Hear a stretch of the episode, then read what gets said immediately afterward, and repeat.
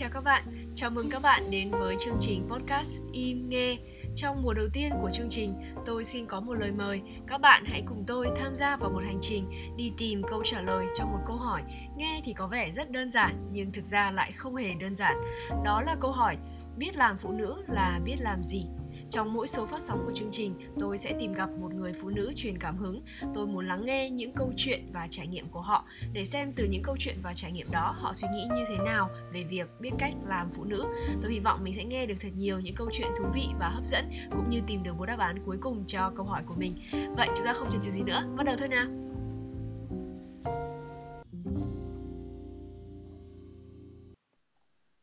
Dạ vâng, xin chào các bạn. Hôm nay tôi được giới thiệu cho các bạn một nhân vật rất quan trọng, đó là vợ của sếp tôi.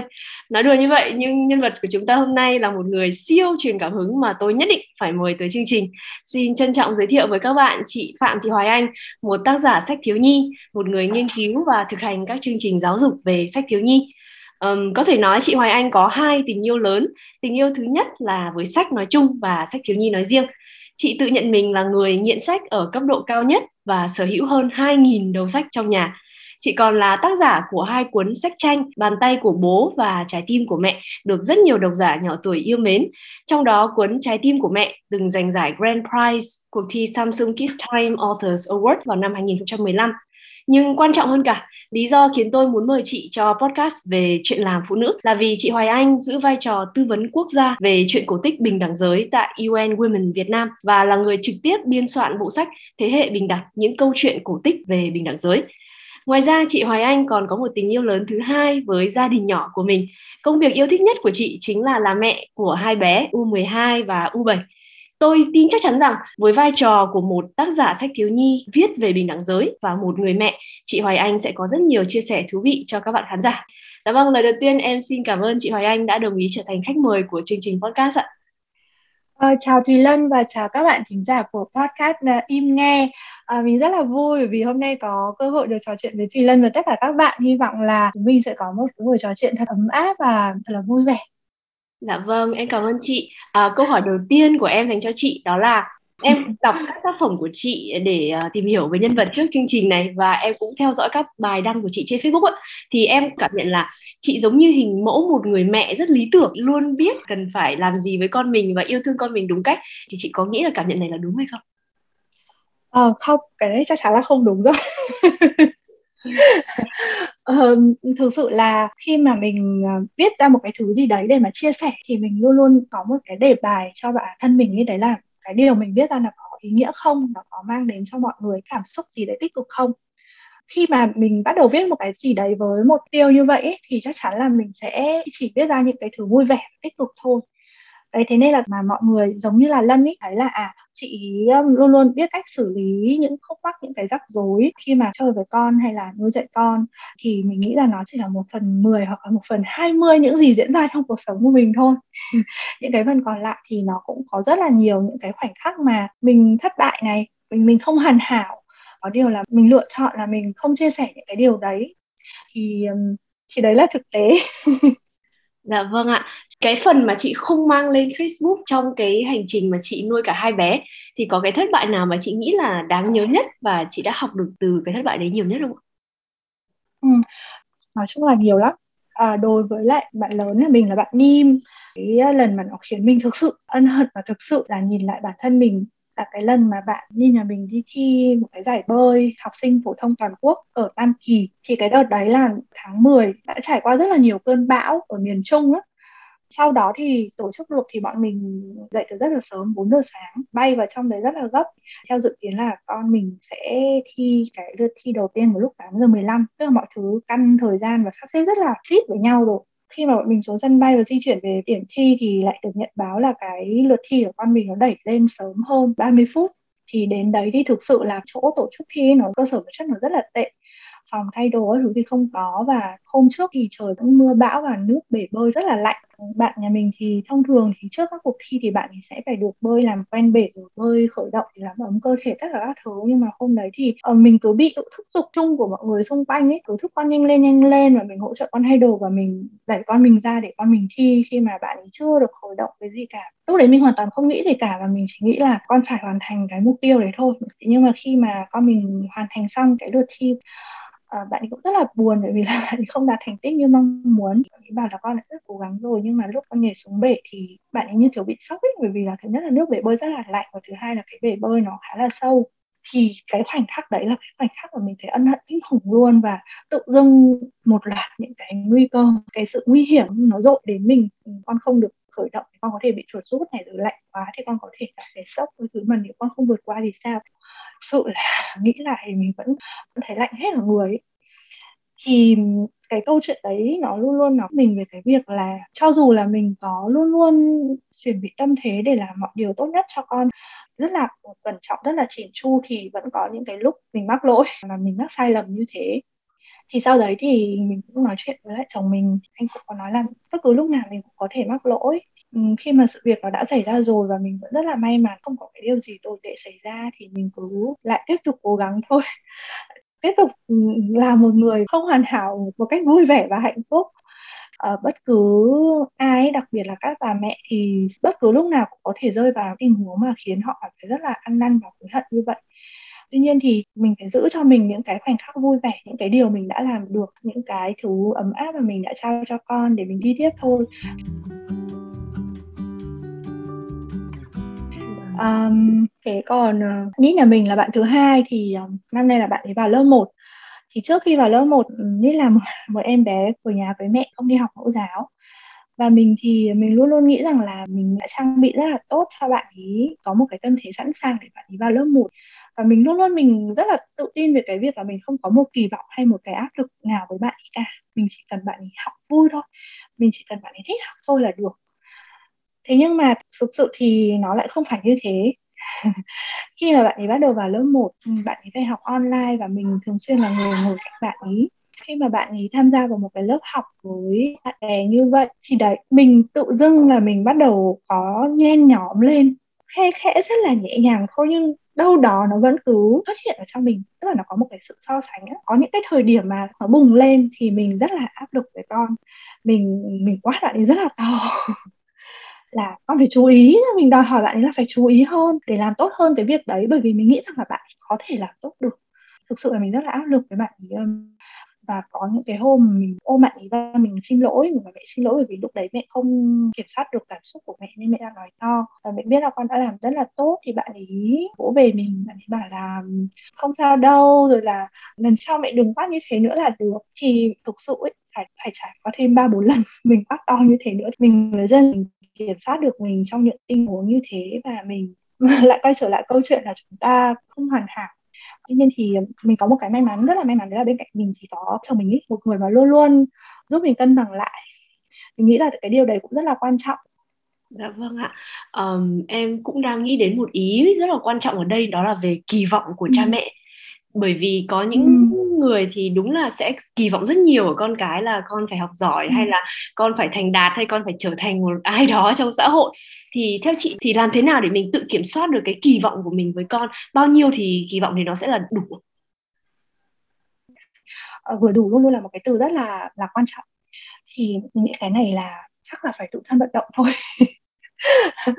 Bản thân mình cũng phải trải qua rất là nhiều bài tập thì mình mới biết là như thế nào là vừa thực ra thì mình nghĩ là con người ấy có một cái bản năng rất là chung đấy là luôn luôn muốn muốn muốn hơn. Và cái việc là chúng ta phải thực hành để biết thế nào là vừa đủ nó cũng là một bài tập thực hành rất là lâu dài rất là kiên trì và bền bỉ thì chúng ta mới có thể đạt được. Thì um, nếu mà để mà có một cái chia sẻ cụ thể với lại các bạn ấy thì mình nghĩ rằng là các bạn uh, nên dành rất là nhiều sự tập trung cái sự chú tâm cũng như cái thời gian của mình để uh, tận hưởng cái thực tại đang diễn ra bây giờ của mình cái mà mình đang có. Tất cả những cái điều đấy thì nó sẽ giúp cho chúng ta thấy rằng là những cái gì mà mình đang có đây rồi ấy, thì mình sẽ giảm bớt những kỳ vọng về những thứ nó xa hơn. Nó giúp cho mình cân bằng những cái kỳ vọng của mình với với các con. Cái bí quyết của mình là tập trung vào hiện tại và những gì mình đang có. Vâng ạ. Thì ừ. em muốn hỏi chị là ừ. chị có bao giờ bị áp lực người khác luôn tìm đến mình và họ kỳ vọng là mình sẽ có câu trả lời cho các vấn đề của họ trong việc nuôi dạy con ấy? Ờ có, mình đã từng rơi vào cái cảm giác rất là áy náy bởi vì là không có được một câu trả lời chính xác khi mà có ai đấy hỏi mình. Mình uh, thường xuyên nhận được những cái câu hỏi qua Facebook á, mọi người rất là hay hỏi mình, nhất là sau khi mình chia sẻ những cái câu chuyện gì đó mà họ cảm thấy lại đây cũng chính là cái khó khăn của tôi thì họ thường rất là hay nhắn tin hỏi ban đầu mình cũng rất là háo hức mình thấy ôi quá được giúp đỡ mọi người được chia sẻ với mọi người. Tuy nhiên thì uh, sau đấy khi mà mình nghĩ kỹ lại hơn ý mình đọc kỹ hơn những cái gì mà ừ, mà mọi người chia sẻ với mình ý mình suy nghĩ ở nhiều chiều hơn ý thì mình nhận ra là à có quá là nhiều thứ khác nhau trong cái câu chuyện của họ với của mình. Mỗi một cái tình huống đấy dù là nó có vẻ giống nhau đấy cùng là cái chuyện là con ăn vạ chẳng hạn con mình cũng ăn vạ và con của bạn thì cũng ăn vạ nhưng mà đằng sau nó thì mọi thứ lại rất là khác nó khác nhau từ cái việc các cái mối quan hệ ở trong gia đình của bạn ý với của mình khác nhau. Em bé đấy cũng khác với con mình, khác nhau cả cái việc là khi một sự việc xảy ra thì mình nhận được những cái sự hỗ trợ như thế này, còn bạn ấy sẽ nhận được những cái sự hỗ trợ thế khác. Tức là nó có quá là nhiều thứ khác nhau đi và mình lúc đấy như kiểu bừng tỉnh ý. Vậy thì liệu cái điều mà mình nói ra đấy nó có ích gì cho bạn không?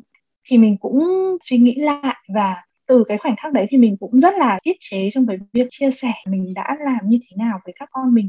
Và khi mà có một ai đó hỏi mình là họ phải làm như thế nào ấy, thay vì là mình cứ đưa viên rất nhiều lời khuyên thì mình chỉ đơn giản là mình rất là chia sẻ đồng cảm với họ thôi. Nói với họ rằng là cái điều đấy hết sức là bình thường và cuối cùng rồi thì mình cũng vượt qua rồi và họ cũng sẽ như thế và mình khuyên họ là để giải quyết về vấn đề này thì nên tìm đến những cái triệt để khoa học hơn như thế nào.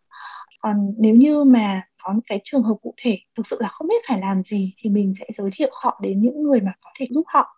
Ví dụ như là những chuyên gia rất là giỏi trong lĩnh vực đấy, cái um, người mà có thể tư vấn cho họ hay là những cái cuốn sách mà họ có thể đọc được, họ tìm thấy cái câu trả lời ở trong đó, hay là khóa học mình nghĩ là cái việc đấy nó cũng giúp cho mình cảm thấy nhẹ nhõm hơn rất là nhiều. Nếu mà mình giúp sai á, hoặc là mình giúp không đúng ấy, thì vô tình là mình sẽ tạo ra cho các bố mẹ những cái áp lực mới. Và mình thì mình không muốn là như thế. Vâng em cảm ơn chị. Thực ra thì bởi vì em nghĩ là nó giống như kiểu một khi mình đã được người khác gọi là một superhero ấy thì mình sẽ phải có một áp lực là à tôi là một superhero và tôi phải sống với cái hình tượng superhero đấy và tôi phải giúp đỡ mọi người. Nhưng mà chị thì chị sẽ nhận ra được cái điều đấy và không phải chạy theo một cái cái hình mẫu của mình và cho mọi người một cái đáp án mà thực ra thì có thể là chính họ có đáp án đấy hoặc là mình sẽ đúng rồi. tìm cái cách khác đúng không ạ? Đúng rồi. Ví dụ như mọi người có thể nhìn thấy là cái con số follower hay là những cái lan tỏa của mình nó có ảnh hưởng đến nhiều người thì mọi người nghĩ rằng là à mình giỏi ở trong cái chuyện đấy và mình có thể đưa ra những cái lời khuyên trong chuyện đấy thì mình thấy cái việc đấy rất là nguy hiểm và nó cũng đang diễn ra khá là phổ biến ở trên mạng xã hội của mình á. Tức là rất là nhiều người là hot mom, có lượt follow cao và thường xuyên chia sẻ những câu chuyện con cái của họ. Chắc chắn là họ cũng sẽ nhận được rất là nhiều câu hỏi và họ đưa ra những cái lời khuyên từ những cái trải nghiệm của mình. Mình thì mình không phản đối cái điều đấy. À, mình nghĩ là cái việc lan tỏa những cái điều tích cực rất là nên làm. Tuy nhiên thì cá nhân mình ý, mình sẽ không bao giờ mình chia sẻ cái gì không phải là chuyên môn của mình. Tức là mình tách bạch rất là rõ uh, nếu mà có ai đó hỏi mình chọn sách cho con như thế nào hay là đọc sách cùng với các bạn ấy ra sao thì mình có thể sẵn sàng mình ngồi hàng tiếng và mình hướng dẫn mình mình mình làm. Bởi vì đấy là cái chuyên môn của mình mình có kiến thức mình có những cái căn cứ để mình biết là những cái điều mình nói ra là nó là đúng và nó có thể giúp đỡ được cho mọi người. Thế còn nếu mọi người hỏi mình là bây giờ em nên cho con ăn dặn như thế nào? Con em bị bệnh như thế này nên chữa ra sao? Hay là em phải làm sao để con em ngoan hơn con em ít ăn vạ hơn? thì mình nghĩ là không phải chuyên môn của mình và mình sẽ không thể đưa ra được một câu trả lời mà có thể giúp ích họ có thể gỡ cho họ đến tận gốc cái vấn đề mà họ đang gặp phải Ừ, em cảm ơn chị. Em nghĩ là với vai trò là một người mà có con và họ đang bối rối về những điều mình cần phải làm thì họ sẽ luôn tìm kiếm xung quanh xem là có hình mẫu hay là có hình tượng nào và ừ. họ sẽ muốn dựa vào cái hình mẫu đấy để mình cứ theo hoặc là có cái vấn đề gì mình cứ hỏi người đấy. Nhưng mà cần phải tỉnh táo hơn một chút trong câu chuyện này. Ai có chuyên môn gì thì mình hỏi họ đúng cái chuyên môn đấy và mình ừ. nhận được sự hỗ trợ đúng nhất À, thế thì bây giờ em sẽ hỏi chị quay lại về cái đúng chuyên môn của chị một chút về vấn đề viết sách. Em đang rất muốn hỏi sâu chị hơn về bộ này, đó là bộ sách về thế hệ bình đẳng, những câu chuyện cổ tích về bình đẳng giới. Chị có thể giải thích cho các bạn khán giả ngắn gọn tại sao chị lại tham gia dự án này ạ? Ừ, à, thực ra thì một trong những cái mảng mà mình quan tâm rất là lớn trong quá trình làm việc của mình ý, thì à, đấy là vấn đề bình đẳng giới, đặc biệt là bình đẳng giới ở trong gia đình. Thì mình rất là quan tâm đến cái vấn đề này và mình cũng theo cái à, vấn đề này trong rất là nhiều năm. Thế còn với cái bộ sách Thế hệ bình đẳng, những câu chuyện cổ tích về bình đẳng giới thì ban đầu thì đây là một cái cuộc thi của UN Women Việt Nam tổ chức dành cho tất cả các đối tượng là công dân của Việt Nam xuất phát từ một cái quan sát có rất là nhiều những cái định kiến giới hay là những cái um, sự bất bình đẳng ở trong các câu chuyện cổ tích dành cho trẻ em. Trong đấy nó có rất là nhiều những cái yếu tố về giới mà nó không còn phù hợp có thể mang đến những thông điệp thiếu tích cực dành cho các bạn nhỏ. Ví dụ như là công chúa thì luôn luôn là ngồi một chỗ và chờ hoàng tử hay là chờ những cái đối tượng khác ờ, giải cứu mình thay đổi cuộc đời mình. Đấy thì xuất phát từ những cái quan sát như vậy và họ có tổ chức một cuộc thi để cho đặc biệt là các bạn trẻ viết lại những cái câu chuyện cổ tích đó dưới cái góc nhìn của mình, để những cái thông điệp nó trở nên truyền cảm hứng hơn và nó mang đến những cái thông điệp tích cực hơn cho tất cả các giới thì um, khi UN Women tổ chức thì mình được mời làm giám khảo cho cuộc thi. Trong quá trình chấm giải thì bọn mình chọn ra được những cái tác phẩm rất là tốt. Thì UN Women mới có một cái ý tưởng là muốn xuất bản cái câu chuyện đó và họ có mời mình tiếp tục làm tư vấn quốc gia để có thể biên soạn cái bộ sách đó từ những cái tác phẩm mà đã đoạt giải. Thì um, thực sự là khi mà đọc những cái tác phẩm của các bạn đang ở trong đối tượng là sinh viên và mới ra trường là các bạn ấy viết những cái câu chuyện rất là dễ thương, nó vẫn rất thân thiện với lại trẻ em, nhưng mà những cái thông điệp trong đó thì thực sự là rất là mới mẻ và rất là truyền cảm hứng cho cá nhân mình. Cái bộ sách của mình thì nó bao gồm hai cuốn cuốn sách tranh tên là chuyện thần kỳ ở vương quốc giày uh, và một cuốn tuyển tập chuyện cổ tích về bình đẳng giới thì bao gồm ba tác phẩm. Một là câu chuyện là công chúa tóc xù này hai là câu chuyện công thức của hạnh phúc và ba là câu chuyện là bữa tiệc bữa tiệc mùa hè tuyệt vời nhất trần đời. Thì trong bốn tác phẩm đó thì cái câu chuyện mình rất là thích đấy là cái câu chuyện công thức của hạnh phúc tức là nói về um, hai vương quốc. Một vương quốc thì có một cô công chúa là công chúa trà một vương quốc khác thì có một à, hoàng tử đây là hoàng tử sữa. Cả công chúa với hoàng tử thì đều được sắp đặt trở thành những cái người mà sẽ gánh vác những cái trọng trách của quốc gia. Hai người sẽ phải kết hôn với nhau. Và công chúa thì là một người rất là, là mạnh mẽ và thích kinh doanh còn hoàng tử thì là lại một người ờ, rất là êm ái rất là yêu nghệ thuật ờ, và rất là dễ dung cảm với những cái thứ mà khiến cho uh, mọi người nghĩ là một người mềm yếu uh, hai bạn ấy gặp nhau và uh, và thay vì nhá tức là mình có một cái gì là mình rất là thích là thay vì các bạn ấy ờ, bỏ trốn hay là thay vì các bạn ấy chống đối thì các bạn ấy cùng nhau hợp sức để nghĩ ra một cái kế hoạch mà nó có lợi nhất cho tất cả các bên mà mỗi người đều vẫn có thể làm được cái công việc mà mình yêu thích công chúa thì lên một cái kế hoạch kinh doanh, phát triển cái nguồn trà của đất nước mình về con hoàng tử thiết kế bao bì rồi các thứ và hai người hợp tác với nhau, làm ra một cái start up rất là tuyệt vời, khiến cho quốc vương, hoàng hậu cả hai nước đều hạnh phúc. Và nhờ thế mà tiếng nói của các bạn ấy được lắng nghe và các bạn ấy nhận được sự tin tưởng và sự ủng hộ để à, đi tiếp cái con đường mà các bạn ấy mơ ước và nó cũng là cái thông điệp rất là quan trọng với lại các bạn trẻ. Đấy là đôi khi cái từ bình đẳng ấy, nó cũng không thể hiện được cái việc tối nay làm được cái này thì giờ kia cũng phải làm được cái việc đấy. Mà cái ý nghĩa sâu xa hơn và lớn lao hơn đấy chính là tất cả mọi người là cho dù có ở giới nào thì sẽ đều được làm cái việc mình thích bằng cái sự tự tin tuyệt đối của mình vào cái việc đấy. Mà không cần phải lo sợ hay không gặp phải bất cứ một cái sự phán xét hay cái sự đánh giá nào cả. dạ vâng ạ um, ừ. em cũng rất là thích cái ý của chị về cách chị tiếp cận bình đẳng giới nó sẽ là mọi người được làm những điều mình thích và không bị uh, phán xét đánh giá bị cản trở um, thế thì quay lại với câu chuyện của chính chị với hai bé nhà chị là Nin và Nít thì thì chị có bao giờ tiếp cận với câu chuyện bình đẳng giới với hai con của mình không? Um, khi mà mình nói chuyện với con mình ý, sẽ không bao giờ mình nói rằng là à hôm nay chúng mình sẽ cùng nói chuyện với nhau về vấn đề bình đẳng giới nhé. Ừ. hay là ờ, mình cũng không bao giờ tỏ ra một cách quá là khắt khe khi mà các con có những câu nói hay là có những cái suy nghĩ gì đấy nó đang có vẻ chưa đúng.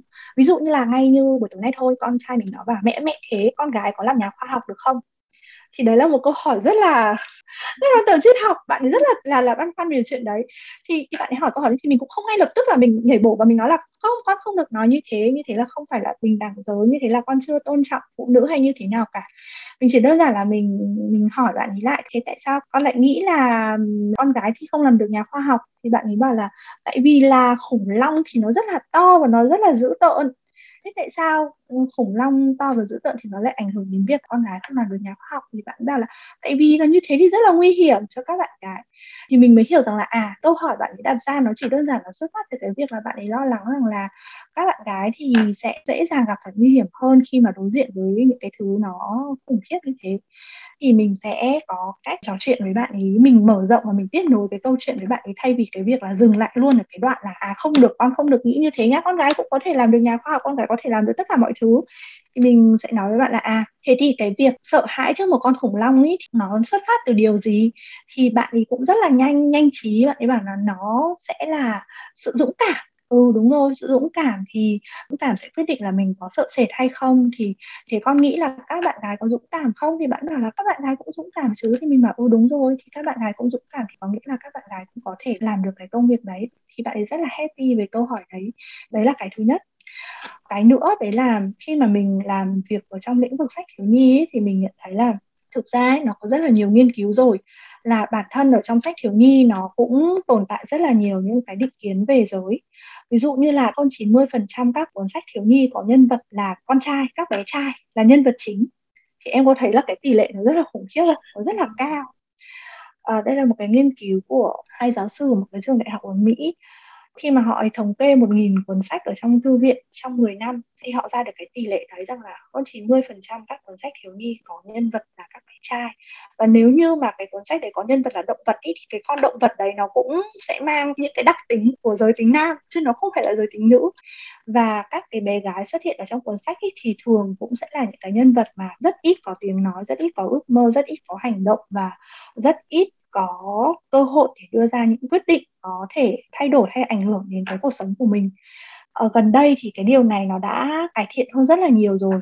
Thì đấy, khi mà mình chọn sách cho các con mình chẳng hạn, mình bảo được cái sự cân bằng, tức là có các bạn trai nhưng cũng có các bạn gái. Có rất là nhiều những cuốn sách mà các bạn gái là nhân vật chính và các bạn ấy làm những điều hết sức là thú vị mà con mình rất là thích.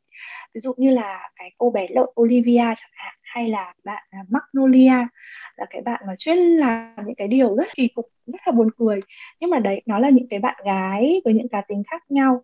Các bạn ấy khiến cuộc sống xung quanh các bạn ấy bừng sáng rồi là các bạn ấy chủ động các bạn ấy vui tươi và các bạn ấy lên tiếng bảo vệ người khác. Thì um, có một cái việc mà mình rất chú ý đấy là mình lựa chọn một cái cuốn sách như vậy.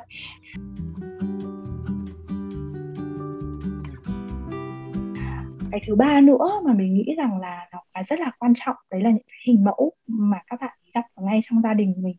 Cái việc là nữ quyền hay nam quyền ở trong gia đình như thế nào. Thì mình rất là may mắn bởi vì là ngay từ khi mình mình còn nhỏ ấy, thì ở trong gia đình mình thì cái sự bình đẳng ấy nó thể hiện rất là rõ. Bố mình luôn luôn có thể giúp đỡ mẹ mình làm sẵn sàng rửa bát giúp mẹ mình hay là thể hiện cái sự tôn trọng với công việc của mẹ mình. Mẹ mình thì làm những cái công việc rất là đam mê được theo đuổi công việc của mình và đạt được thành công trong cái công việc đấy. Thì bọn mình nhìn thấy cái điều đấy và đến bây giờ bọn mình cũng giữ được cái điều đấy ở trong gia đình mình. Ừ, chồng mình cũng thế, chồng mình luôn luôn thể hiện một sự chăm sóc với gia đình. Một người đàn ông không phải là người ngồi đấy nói ra những điều to tát hay là đánh vác những công việc quan trọng ờ, mà thể hiện một cái hình ảnh của một người bố chăm sóc cho gia đình của mình từ những cái điều rất là nhỏ chia sẻ với lại tất cả mọi người ở trong gia đình những cái việc mà mình có thể làm được. Cái hình mẫu như thế ở xung quanh các em bé thì mình thấy là nó là cái tác động rất là lớn đến cái nhận thức cũng như là cái tư duy của các em về những cái vấn đề nó khá là to tát và lớn lao như là bình đẳng giới chẳng hạn vâng, em cảm ơn chị. Thực sự em nghĩ là câu trả lời này rất chi tiết và rất là sâu sắc. Cái này thì em sẽ hỏi một câu mà uh, nó hơi bị ngoài lề một tí với chủ đề nhưng mà em vẫn phải hỏi chị có nhiều người ấy khi nghe câu chuyện của chị thì họ sẽ nghĩ là ừ chị Hoài Anh là một người may mắn bởi vì chị có một người chồng sẵn sàng hỗ trợ làm hậu phương cho chị nhưng em muốn hỏi là từ góc độ cá nhân của chị ấy, bao nhiêu phần trăm chị nghĩ thực sự là do chị may mắn Ờ, chị nghĩ là may mắn nó cũng là một sự lựa chọn mà em chị nghĩ là nếu mà may mắn ấy thì um, chị nghĩ là chỉ 30% thôi. Còn 70% còn lại thì nó vẫn phải đến từ cái quyết định cái nỗ lực và những cái niềm tin của mình dành cho chính bản thân mình dành cho những người ở bên cạnh mình. À, ví dụ như là ngay từ đầu chồng chị cũng không hẳn là một người như thế không hẳn là một người mà luôn luôn sẵn sàng là đặt những cái khác xuống cái ưu tiên so với gia đình? Hay là luôn luôn sẵn sàng chậm lại một chút những cái um, mục tiêu về sự nghiệp để mà dành thời gian cho con cái? Nhưng mà quá trình bọn chị sống chung với nhau bọn chị uh, điều chỉnh nhau và bọn chị tập trung vào cái việc là chăm sóc cho cái mục tiêu chung thì đấy nó là cái sự lựa chọn giúp nhau tốt hơn lên. Uh, tin tưởng vào cái điều mà mình đã chọn và luôn luôn sẵn sàng hướng tới cái điều tốt đẹp đấy mọi người cũng nói là thật là ghen tị bởi vì là uh, chị có nhiều thời gian với con uh, và và may mắn là được chồng ủng hộ nhưng mà chị bảo không ngay từ đầu chồng chị đâu có ủng hộ cái việc là chị ở nhà với con đâu chồng chị rất là lo lắng. Và bọn chị thậm chí là phải mất đến cả nửa năm để nói chuyện với nhau xem là cuối cùng thì cái quyết định đấy nó ảnh hưởng như thế nào đến tất cả mọi người. Thì cái lúc đấy chính là cái lúc mà uh, mọi người không nhìn thấy là cái lúc mà mình lựa chọn và mình quyết định để có được cái may mắn mà mọi người nhìn thấy nghĩ rằng là may mắn thực ra nó cũng sẽ chỉ là một kết quả của cả một cái hành trình thôi, một cái hành trình mà mọi người nỗ lực, mọi người tôn trọng, mọi người biết lắng nghe và mọi người lựa chọn. Vâng trước khi em hỏi câu này, em cũng đoán được câu trả lời của chị là gì rồi.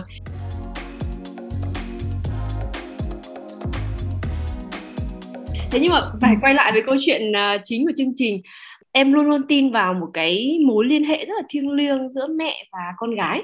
Thế thì bây giờ Nim nhà chị năm nay 12 tuổi và bé cũng sắp vào tuổi trưởng thành và có thể sẽ trở thành một cô gái này và sau đó sẽ thành một người phụ nữ. Nếu mà Nim hỏi chị biết làm phụ nữ là biết làm gì thì chị sẽ trả lời con như thế nào? Uhm, mình nghĩ là mình đã trả lời con hàng ngày rồi từ cái việc chăm sóc bản thân thế nào chăm sóc gia đình ra sao tận hưởng cái niềm vui với công việc thế nào và yêu thương cuộc sống của mình như thế nào thì mình nghĩ là mỗi ngày mình cũng phải có cái câu trả lời cho con rồi. Mình nghĩ là tất cả những cái đấy con sẽ nhìn thấy sẽ nhìn từ cái hình mẫu đó và nó sẽ định hình những tiêu chuẩn và những thức của riêng bạn ý. À, thế còn ờ, đến lúc mà Nim hỏi mình là mẹ ơi vậy biết làm phụ nữ là biết làm gì? Thì um, mình nghĩ rằng là mình sẽ trả lời Nim là biết làm phụ nữ thì nó cũng giống như việc biết là chính mình thôi uh, khi mà con là chính mình thì dù cho con là phụ nữ hay con là bất cứ ai thì con cũng sẽ đều hạnh phúc. Uhm, câu rất ý nghĩa. Cảm ơn chị. Uh, thế thì bây giờ em lại xin hỏi chị rộng ra một chút đó là khi Nim ừ. sắp vào tuổi trưởng thành là một người mẹ thì chị cảm thấy là những hành trang gì là quan trọng nhất để mình chuẩn bị cho con gái của mình? Ừ chị nghĩ là đấy là áp lực của bố mẹ đấy nhở tức là con trưởng thành thì trang bị được cho con cái gì và và trong cái hành trang mà con mang vào đời thì nó có cái gì có thể giúp ích được cho con không? Đấy là nỗi lo lắng. Chị nghĩ là bố mẹ nào cũng như thế. À, còn với Nim ý, thì chị nghĩ là đặc biệt là trong cái thời điểm hai năm vừa rồi chắc là Lân cũng thấy nó có quá là nhiều xáo trộn quá là nhiều biến động. À. thì không biết điều gì sẽ xảy ra thế nên là mình cũng nghĩ kỹ hơn về cái việc là vậy thì với các bạn ấy cần phải có cái gì để mà khi trưởng thành các bạn ấy có thể giảm thiểu được được nhiều nhất cái sự tổn thương cũng như là tiết kiệm thời gian đứng dậy nhanh nhất sau khi thất bại chẳng hạn. Um, và mình nghĩ rằng là cái mà mình có thể chuẩn bị tốt nhất cho con ý, thực ra nó là cái rất là đơn giản thôi đấy là cái nền tảng vững chắc một cái nơi mà con cảm thấy an toàn và con có thể quay trở về bất cứ lúc nào chính là cái gia đình nhỏ của mình. Mim lúc nào cũng nói với mình rằng là con rất là thích ở nhà mình bởi vì là con thấy rất là vui, rất là thoải mái. Và khi mà đi đâu về đến nhà thì bạn ấy cũng rất là hạnh phúc, bạn ấy luôn luôn muốn được ở nhà. Thì mình nghĩ là mình sẽ nuôi dưỡng cái điều đấy thật là lâu để cho dù sau này con có lớn như thế nào có đi xa đến bao xa khi mà con gặp bất cứ chuyện gì thì con luôn biết rằng là con có một nơi như thế thuộc về con. Khi mà con ở đó thì con luôn luôn được là chính con và con nhận được tất cả những cái điều vui vẻ nhất và hạnh phúc nhất. Cái duy nhất mà mình chuẩn bị được cho con nó chỉ là là như thế thôi. Ngoài ra thì mình nghĩ là tất cả những cái điều khác bọn mình có thể ở bên và hỗ trợ con hay là chia sẻ với con, nhưng mà nó rồi cũng sẽ đến lúc mà con sẽ phải tự đối diện tự được vượt qua tự chinh phục tự vực mình dậy. Thì mình nghĩ là trong tất cả những cái khoảnh khắc đấy thì con luôn luôn biết rằng là con có một cái điểm tựa thì con sẽ đạt được. Và cái điều đấy là cái điều mà ngay từ đầu mình cũng đã rất là cố gắng để chuẩn bị cho các bạn ý Vâng. Nói theo chị thì chị cảm giác là đấy là một điều rất là nhỏ mà chị có thể làm cho con nhưng mà cá nhân em nghĩ nó là một điều rất là lớn. Bởi vì à, em từng nghe một câu mà em nghĩ là rất đúng ấy, đó là khi một đứa trẻ sinh ra ấy, thì cái phúc phận lớn nhất của nó là sinh ra với cha mẹ tốt. Tức là những người cha mẹ mà sẽ sẵn sàng yêu thương chăm sóc và ví dụ như như chị là sẵn sàng học hỏi từ những cái thử thách từ những cái thất bại của mình để mình có thể yêu con tốt hơn yêu con đúng hơn thì em em thực sự tin vào cái điều đấy. Um, nhưng mà rất là dài cho câu chuyện hôm nay rồi. Thì um, em xin một lần nữa thay mặt các bạn khán giả, rất cảm ơn chị Hoài Anh đã dành thời gian để tham gia chương trình im nghe. Và em cũng rất mong là trong tương lai sẽ tiếp tục được theo dõi các tác phẩm của chị, cũng như là được truyền cảm hứng từ hành trình của chị với vai trò cả là một tác giả sách và là một người mẹ có thể nhìn thấy con.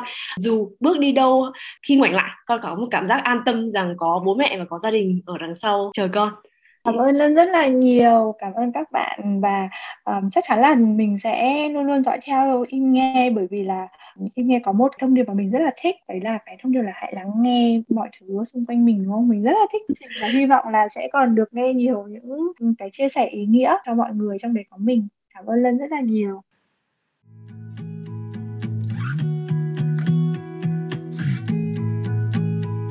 Cảm ơn các bạn đã lắng nghe toàn bộ cuộc trò chuyện của tôi và nhân vật truyền cảm hứng hôm nay.